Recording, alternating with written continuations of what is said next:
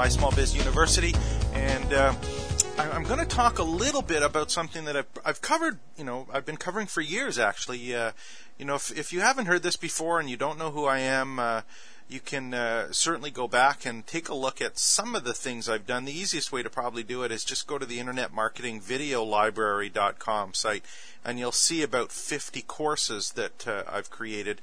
And I've been online full-time now for 8 years. That's right, 8 years full-time online. And one of the things that I get asked almost all of the time, and I'm still being asked, which is kind of interesting to me, and I'm wondering if you've asked this question: how do I get started? How do I get started? And you know, there's so many. You know, here's my simple answer: at the beginning.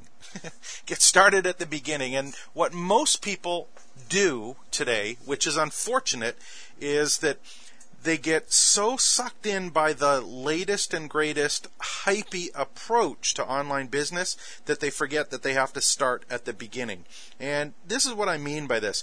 A lot of times you'll see launches for different products if you've been online for a little bit and you've subscribed to some newsletters, and specifically in the internet marketing space, which is kind of interesting, but it seems to go in cycles. So sometimes it's the list building cycle, other time it's the AdWords cycle, sometimes it's the get ranked first on Google cycle, sometimes it's the how to do a launch cycle, sometimes it's the info product cycle, and you get the picture. It seems all sorts of products come out about a particular aspect of building your business online, but there's very rarely is there one that actually shows you how to start from the beginning and build things through. And that's in fact why I did the My Small Biz Map up, just so that you would have a 10-step process that covers all of these things we just talked about, so that you have a path to go on. Now, the middle of that map says, always start, the very, very middle of that hub-and-spoke system, it says you've got to decide what kind of business you want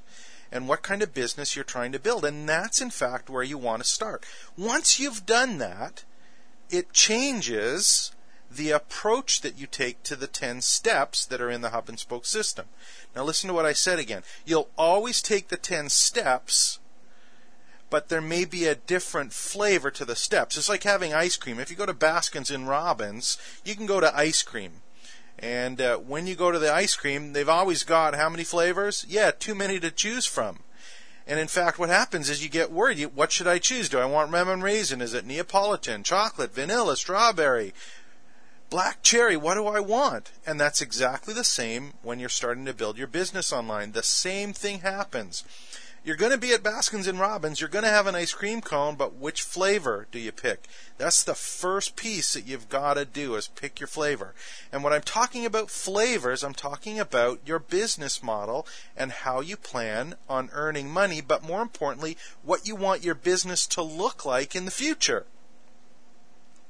See, I always, you know, I get pissed off sometimes when I see people talking about, yeah, I'm going to build a whole bunch of blogs and, you know, earn money with AdSense, or I'm going to be an affiliate marketer, or I'm going to be and they go on, and really those are just individual flavors. There's all different ways that you can earn a little bit of money, but at some point you got to say, look, how am I going to build a business? If you're going to build a business, you have to have a system to build that business and get started. And what I'm talking about is doing the 10 steps in the My Small Biz Map. I'm talking about deciding what you want to have happen, setting some goals and objectives out. I'm talking about pick a market that you're passionate about, that you know is hungry for what you have. I'm talking about getting set up the right way so that you can automate your business so that you can step away from it. And that's the true mark of a business versus being self-employed.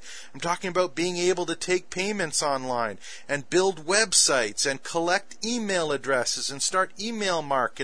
I'm talking about getting the traffic that you need, getting your own products, how to create sales pages, and all of the different ways to capture your prospect's interest and convert it into income.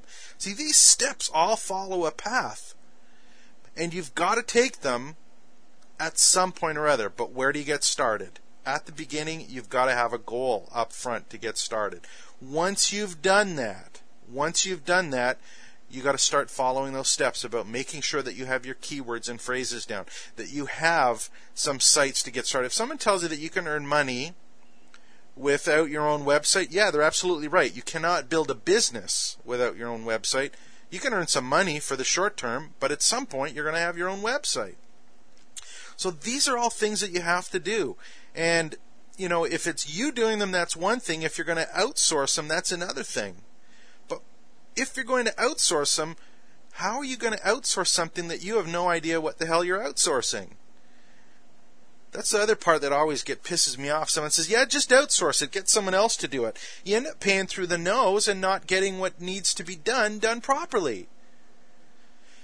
So understand all of the pieces. Understand the steps in the process. Then you can decide, hey, what part can I do or do I want to do, and what part do I not want to do?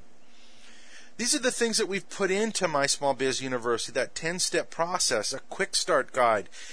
We include some things. If you want to do hosting, we have hosting. We have autoresponder services. We have tracking. We have a shopping cart. We have all of the pieces that you need. It's up to you as to whether or not you want to use ours or someone else's. The bottom line is you're going to have to use them. So you better find out how, and more importantly, why you're using them.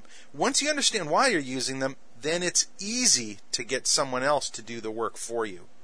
And I've even got resources for you that'll help you, point you to the right direction to have that happen. If this is making any sense to you, come and check out My Small Biz University. Take a look at it. And more importantly, join up.